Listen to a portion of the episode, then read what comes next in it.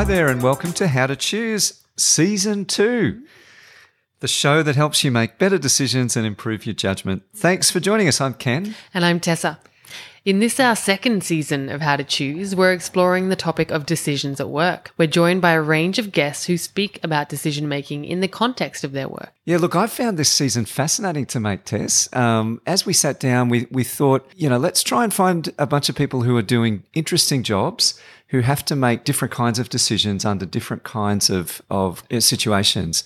I've got a question for you to kick us off in this episode. How do you think you make decisions under pressure? That's a really hard one, Ken. I mean, I don't want to sound like I'm tooting my own horn, but I think I'm pretty good at making decisions under pressure. Yeah. I'm an even tempered person, pretty relaxed, and I tend not to get flustered even when there is a bit of pressure. But you know me pretty well. We've worked together. I have seen you under pressure and I have been surprised at how calm you are. So, yes, I think I would agree. I think you're pretty calm and cool under pressure. Well, today, we're going to hear from someone who regularly has to make decisions under very high pressure, where the stakes are sometimes life and death. Jonno Holmes is a senior paramedic here in the Australian Capital Territory, the ACT, and we're going to listen to what Jonno has to say about intuition, about decision making under pressure, and we'll get a bit of a flavour of what life as a paramedic is really like. I'm really looking forward to this one, Ken. I think it's going to be illuminating.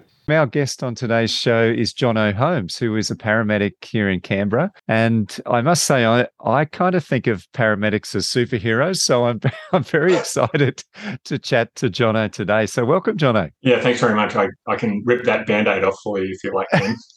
I was going to say you haven't worn your cape, but I'm sure it's there somewhere. Now, if you don't mind, can we start with the obvious question, Jonno? And that is Did you always want to become a paramedic? And what drew you to this career? Yeah, sure. Um, the the short answer is no.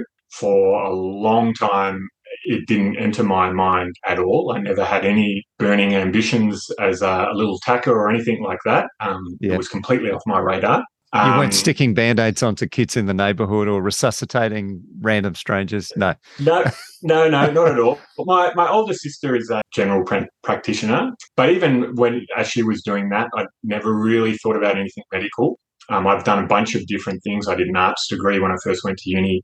I then went back and trained as a primary school teacher. Um, I worked in the public service here for a few years in Canberra when we moved to Canberra. And then after trying a few different careers, obviously, and never really feeling super satisfied anywhere, I sat down one day and said, well, what do I want to do? Not not as a career title, but what do I want to get out of a job? And I wrote down this big list of things that I enjoyed doing and got satisfaction from. Things like helping people, um, working in a range of different environments, working outdoors. I'm, I'm pretty good with people, so something to do with people. And I had this big list, and I have no idea how it happened, but just kind of like in the back of my mind, like working as a paramedic kind of coalesced. And yeah. so after a long winded way of doing all this, I, I chatted with someone who was in the service here and they said, you know, we're actually recruiting at the moment.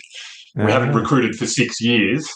Yeah. Maybe you should put your name in. So, yeah. so long story short, I did. But it was really out of that looking at what I wanted out of a career rather than saying I want to be a teacher or I want to go and do something like a career title. It was like, what are the aspects of a job that attract me? And, and some of those things lined up with, with paramedicine and here I am. And so, as you mentioned, so it's partly what you wanted, but it sounds like also a bit of a, a reflection on what your skills were. Uh, as you said, those people skills, which I imagine must be very important in the role. I think the image that I have is often of somebody dealing with someone who's not conscious, but it's the people who are conscious and who are in distress that often um, will require you to use those people skills. Yeah, absolutely. I mean, we'll probably come back to it a few things throughout the chat, Ken, but it's hard for me to explain to someone who's not in the job that those high end, really critical patients, the unconscious patient or the, the really seriously unwell patient, are a tiny fraction of the work that we do. The, the vast, vast majority of the cases that we get sent to are people with relatively minor injuries or illnesses. And a lot of the time, it's people who need a bit of support in, in, in a good way for your podcast, eh, need some help making decisions and, and problem yeah. solving the situation that they find themselves in. That really high end critical care stuff is a, is a, a tiny fraction of the work we do. Oh, that's very interesting.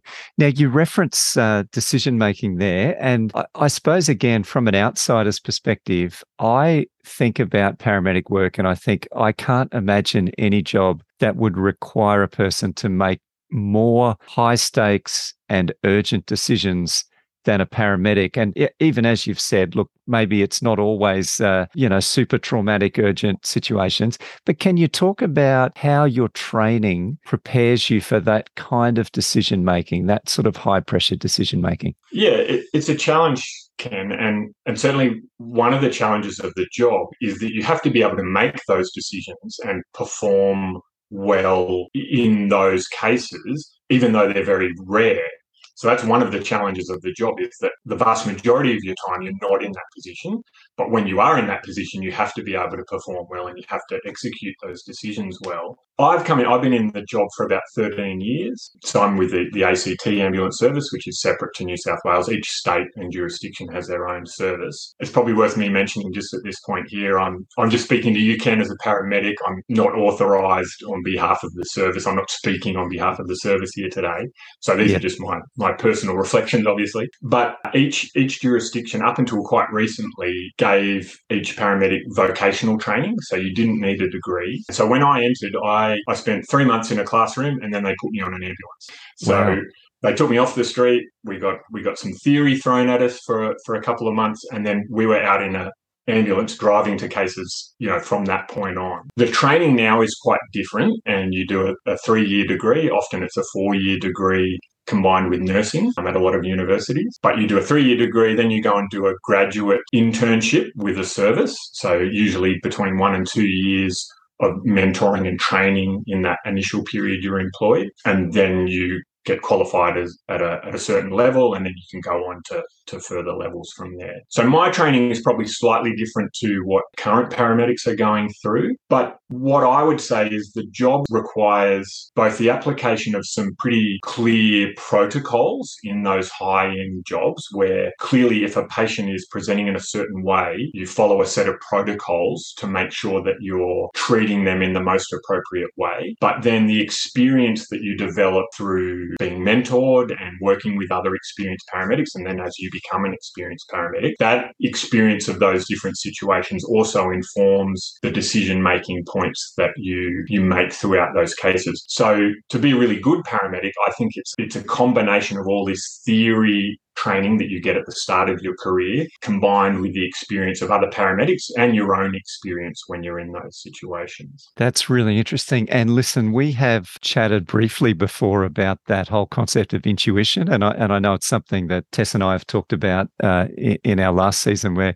Gary Klein, who's done a lot of research in that space, talks about it as expertise put into practice. And so his theory really is that that expertise allows you to recognize patterns and sometimes it's maybe even subconscious that you're identifying a, a, range of subtle cues that guide you in your decision making is that something you can relate to? Have there been times at, at which your experience goes beyond what you can consciously uh, recognize and explain? Yeah absolutely. I, I listened to that episode and when that little explanation of intuition came out i'd never thought of it in explicit terms like that but it rang incredibly true for me. Um, it was something I really got out of that episode from the two of you. And if you spoke to any experienced paramedic, they would agree with the theory behind that.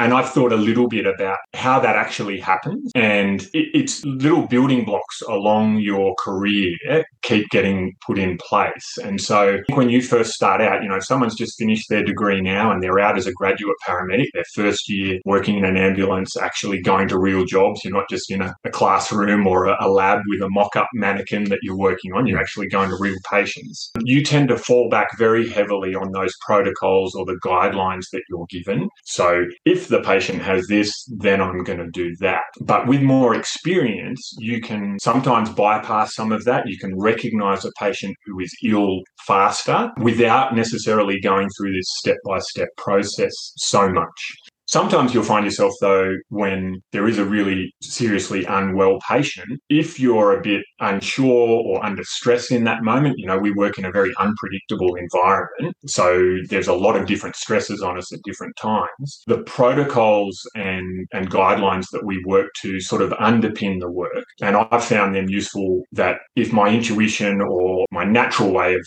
treating someone, I, am not feeling I'm getting the result that I want, or I'm I'm just a bit out of my depth, then you fall back onto the protocols more heavily, and you say, right, well, we're just going to step through this in a, in a more sequential way than I might ordinarily work in this particular environment. That is fascinating. Can I ask, do the protocols and resources allow you to consult people? And you've got limited time to do that, but have you got a team around you usually, or do you have people that you can call and say, hey, listen, we're not sure what's going on here? There are some limited opportunities to do that. They're different. Uh, again, I'm speaking very, I've only ever worked in, in the Canberra service, in the ACT service. So my, my knowledge of different services is, is, is a bit limited. Certainly, I know in services that have big rural jurisdictions, New South Wales, Queensland, pretty much any other service in Australia than the ACT, there is a lot more opportunity to consult because you might have a quite junior paramedic hundreds of kilometres away from the nearest support that they have. So they would use some of those resources a bit more readily. In the ACT here, it is interesting. Uh, paramedicine is a very flat hierarchy. So it's not like in a hospital where you have junior doctors and there's levels and levels and levels of expertise on top of each other. In the ACT, we have a graduate paramedic who's just come straight out of uni. You then qualify and become what's called an ambulance paramedic. So that's a, a mid tier level. They've got a range of skills, pharmacology that they can administer and things like that.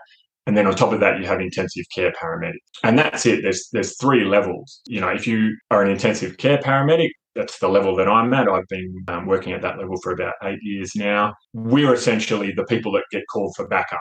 So right. when we get called there, there's not there's not a consult that we get to make. Yeah. Um, there's a few cases people who are having heart attacks. We will will make the decisions on the scene and diagnose that using a you know a cardiac monitor, um, looking at a strip of ECG, taking a history, and so on.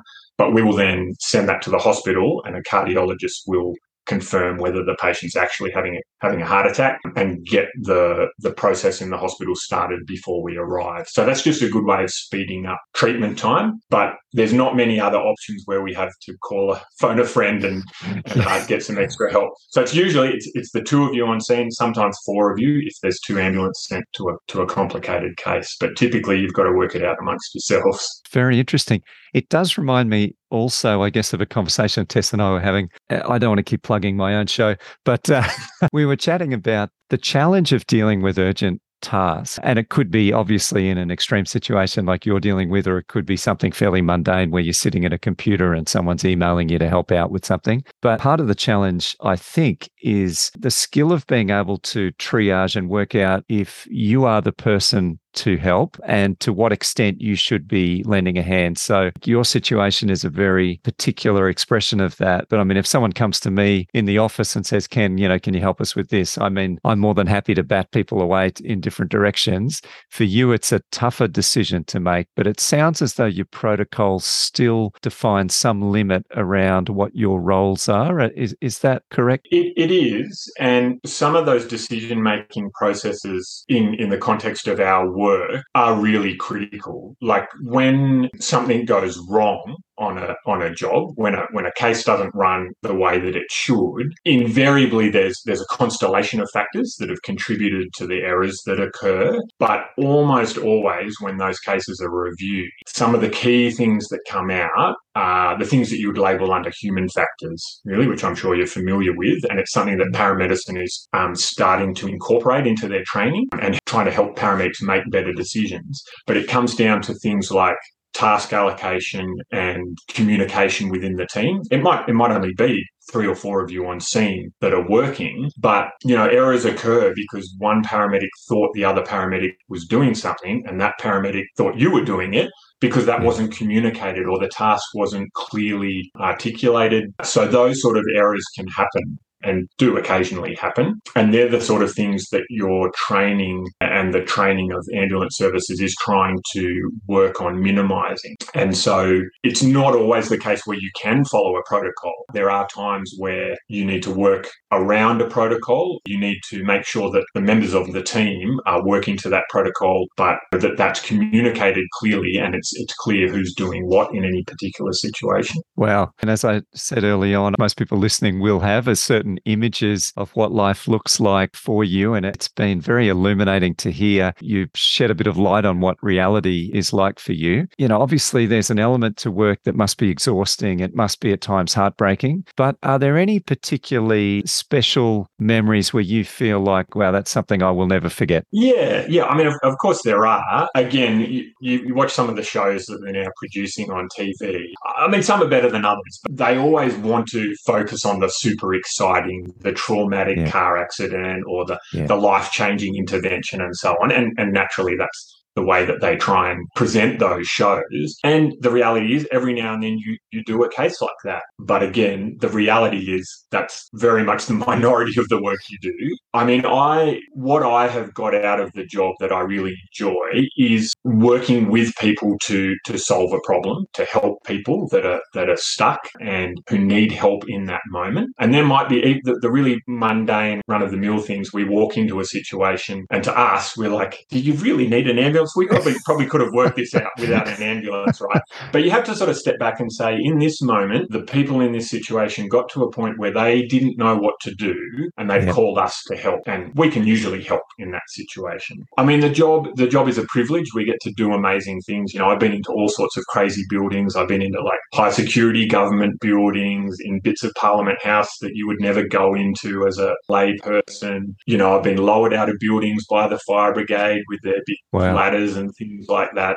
But I think if, particularly in, in Australian jurisdictions, if you get into the job because you're a massive adrenaline junkie and you want to be chasing car accidents and, you know, major trauma and all these sort of things that you think about, you'll actually get bored with the job. That's that's not what the job is about. Those jobs are exciting. They get your adrenaline pumping and you can make a really big difference occasionally. But they're just, they're, they're a small part of our, our job. You know, I feel one of the things about the job is we're really privileged. We get invited into people's homes, um, all sorts of walks of life. Um, some homes you'd rather not go into, um, yeah. but but you get to go into amazing places. Like I, I did a job once. This was years ago. An old man called because he was having chest pains and thought he was having a heart attack. It was two o'clock in the in the morning, so I went there with my partner. We put the ECG monitor on and checked him out, and it was fairly clear that he wasn't having a heart attack fairly early on, and he was probably having some kind of anxiety or panic attack. Which anyone who has anxiety and panic attacks, they're serious issues and and can cause you to feel really bad. But he wasn't having a heart attack. So it wasn't, you know, a critical case at that point. So we ended up making him a cup of tea. We sat down, we are chatting with him. He must have been, you know, in his 90s. Wow. Um, and I noticed a photo on the wall in his living room, and it was a, a Lancaster bomber, you know, World mm. War II bomber. And I just chatted to him about uh, about it. Oh, what's that photo about? And he's like, that's the bomber that I flew in in World War wow. II. And I was like, you were in that bomber. And, you know, we chatted with this man who was in his 90s about some of his experiences in the war. And, you know, he had a cup of tea and we just checked everything out with all our equipment and everything. And he, he was fine. And, and we were able to help him relax a bit. And he, he started feeling a lot better. We, you know, we didn't take him to hospital. We just went back to bed that night. Yeah. But I would never have had an opportunity to chat with someone like that about their experiences in a war, you know, 70 years ago uh, at, at the time when this was on. And, uh, you know, that little job, which is inconsequential. I, I didn't give him any I didn't treat him for anything. I didn't take him to hospital. But that's an amazing job that that stays with me just because of the privilege I have of meeting someone who needed some help that wasn't they weren't drugs or they weren't, you know, a trip to the hospital. It was just a bit of reassurance really. Jonno, listen, it's been a real pleasure chatting with you. I guess just a final uh, question for you. If someone's listening, and I'm sure they've picked up a whole bunch of advice, but if someone's listening and thinking, look, I might want to become a paramedic, what would be some key points that you would get them to consider as they're working through that decision?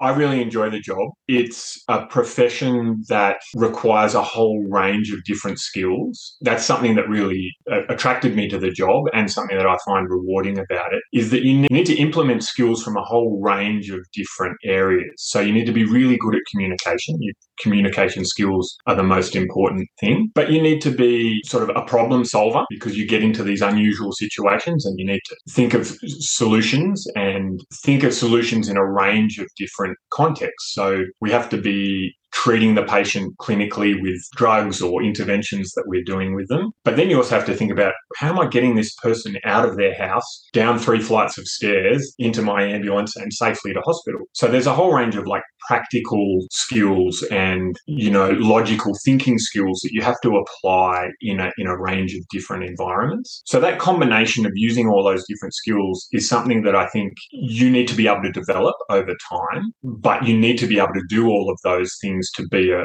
a, really good paramedic. I guess life experience definitely helped me. I, I, came into the job a bit later in life, but the majority of people that are coming into the job now are coming in often straight out of school, doing a degree, and then coming out. So you can't really get life experience without doing it. But I, my advice for people who are thinking about it is to try and find some paramedics and talk to them about the job because it's very hard to understand what the job is like until you're doing it. And so speaking to some people who have the experience, you might be able to get a little bit more information from them. Listen, that's fantastic. And you have been very generous generous with your time. And I think you've given all of us some really fascinating insights into the work that you do. And I'd like to finish just by saying thank you for the work you do as a Canberra resident. I haven't had to call on you on your assistance yet, but I've often thought to myself when I'm out running, if things don't go well, if I'm glad Jonno's out there. he can come and pick me up and apply the uh, heart starter again and, and get me going. So, no, thank you so much. Well, you're, you're very welcome. And we really enjoy being able to help the community. It's one of the great things about our job. And um, thanks for having me along for a chat. I've enjoyed it. Thanks, Jonno. So, Tessa, what did you think about what Jonno had to say? Did you enjoy that? I really enjoyed it. But to be honest, it was very different to what I expected. Okay, so how so? What were you thinking? Look, I, re- I really thought there was going to be more blood and guts oh yeah, I have to. I have to agree. Actually, I was a little disappointed when Jonno said that he didn't spend too much of his time jumping out of buildings and saving people. Yeah, that that was that was surprising. Yeah, you had an image in your mind. Of, I had of, an image. Yeah. yeah. the bubble. As he said, i am going to rip off that band aid. Yeah. for you, Ken. I like the fact that he used a paramedic metaphor. Uh, for I mean, it was just the, the profession is much broader than I ever imagined, really. Yeah. yeah. Um, I, I sort of had the bubble burst for me a little bit just a few weeks ago because I did a first aid course. Oh, so you're um, pretty much uh, up to speed with all the paramedic. Yeah, work. I mean, me and Jonno, we're basically yeah, very know, similar kind spirits. of skills. Yeah, yeah. yeah. I, will also look after you if you have oh, if you're running and you you know your heart's you. a bit, your ticker's getting a bit overstrained. Excellent, good. I'll call an ambulance. thank you. Yeah, thank you. um, but at this course, they were uh, people were reflecting uh, on their experiences with you know medical emergencies, mm. and one person actually was saying how they were giving resuscitation to someone, and they were really shocked when the ambulance arrived and the paramedics calmly walked over to them. Oh. Um, and he was, they was just like, "What are you doing? There's a person dying!" um, and we was just like so shocked. But the trainers explained like, "No, they're never going to run to the scene oh. because they then they're going to be stressed. Their heart's going to be beating fast. Oh. They'll always walk to the scene, oh. calmly assessing the situation. Wow! So when they're there, they're ready to go. That they're must not, actually take quite a bit of self control. Oh, can you? If there's, if there's, a severed leg on the side of the road, stroll and someone, across yeah, gently. Just, oh goodness! Yeah. Uh, yeah, so I was so interested in that. And the other thing they said is that if you're doing CPR, um, and the paramedic thinks you're doing a good job, they won't necessarily take over from you. So oh. it's not like the paramedics say you can, you know, all done. That that they'll they'll do the other things. they'll know? just admire your work while they're smoking a cigarette. Yeah, fantastic. It sounds like yeah, that's that is surprising. But good good context to have that when you are in an emergency, that uh, yeah. uh, you know they're going to be the cool, calm, collected person making the decisions. Yeah. That is a good point. Exactly. Urgency is not necessarily expressed in in that kind of speed of response always always, is it? You can be in an urgent situation, but still be moving carefully and thoughtfully. Yeah, very much so. And it goes to the question you asked me at the very beginning of this uh, episode. You know, how are you under pressure? You mm. actually don't want your paramedic to be a sweaty, stressed mess. No. You know, when you're in your worst possible situation, do no. you? You want them to be relaxed and calm and yeah. and really assessing the situation. That's right, because that's a clarity of thinking, isn't it? it mm. You don't want a, a, fight or flight response in an in that kind of emergency because yeah. you're, you're doing neither. Yeah, exactly. Yeah. yeah. Jonno, I thought was interesting too that he explained that he did a few other jobs before he became a paramedic and he chose paramedicine based on the characteristics that he was looking for from a job, those key things that he wanted. It was so fascinating. And that was really one of my, my favorite little bits in this interview that it, I've just never heard of it before. Such a Mm. unique approach. And it got me thinking about the things that he put on that list were really about intrinsic motivation. Yeah. So what is it internally to him, you know, that motivates him in the workplace? They, they weren't extrinsic things. It wasn't like, I want to earn another $20,000. Yeah. I want prestige. Yeah. You know, I want to wear fancy clothes. Yeah. Uh, it was really thinking about what gets me out of bed in the morning. And I think that it's such a clear eyed way to approach a problem because that's what's actually going to make you stay in your profession for 13 years, as he has.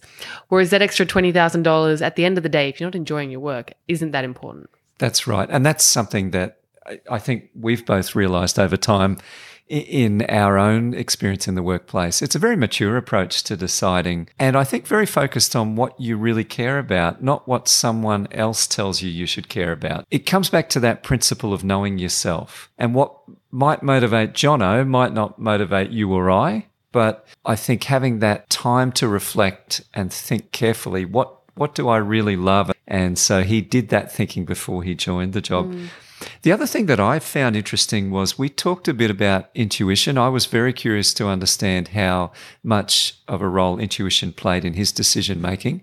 And he said that he had really related to that episode from season one that we where we talked about intuition. We talked about the researcher Gary Klein, and uh, people might find that that episode helpful if they haven't listened to it already. The idea that we amass a certain amount of expertise over time, and that we can take and use that expertise to inform our decision making. Sometimes in a subconscious way, we're not clear on what it is that we are picking up. They might be very subtle cues that connect with a pattern that we're seeing. But the thing that Jonno said was yes, he does do that, but also paramedics are trained to follow protocols, a series of steps that have been thought out ahead of time that they must follow that will guide them to make the best decision.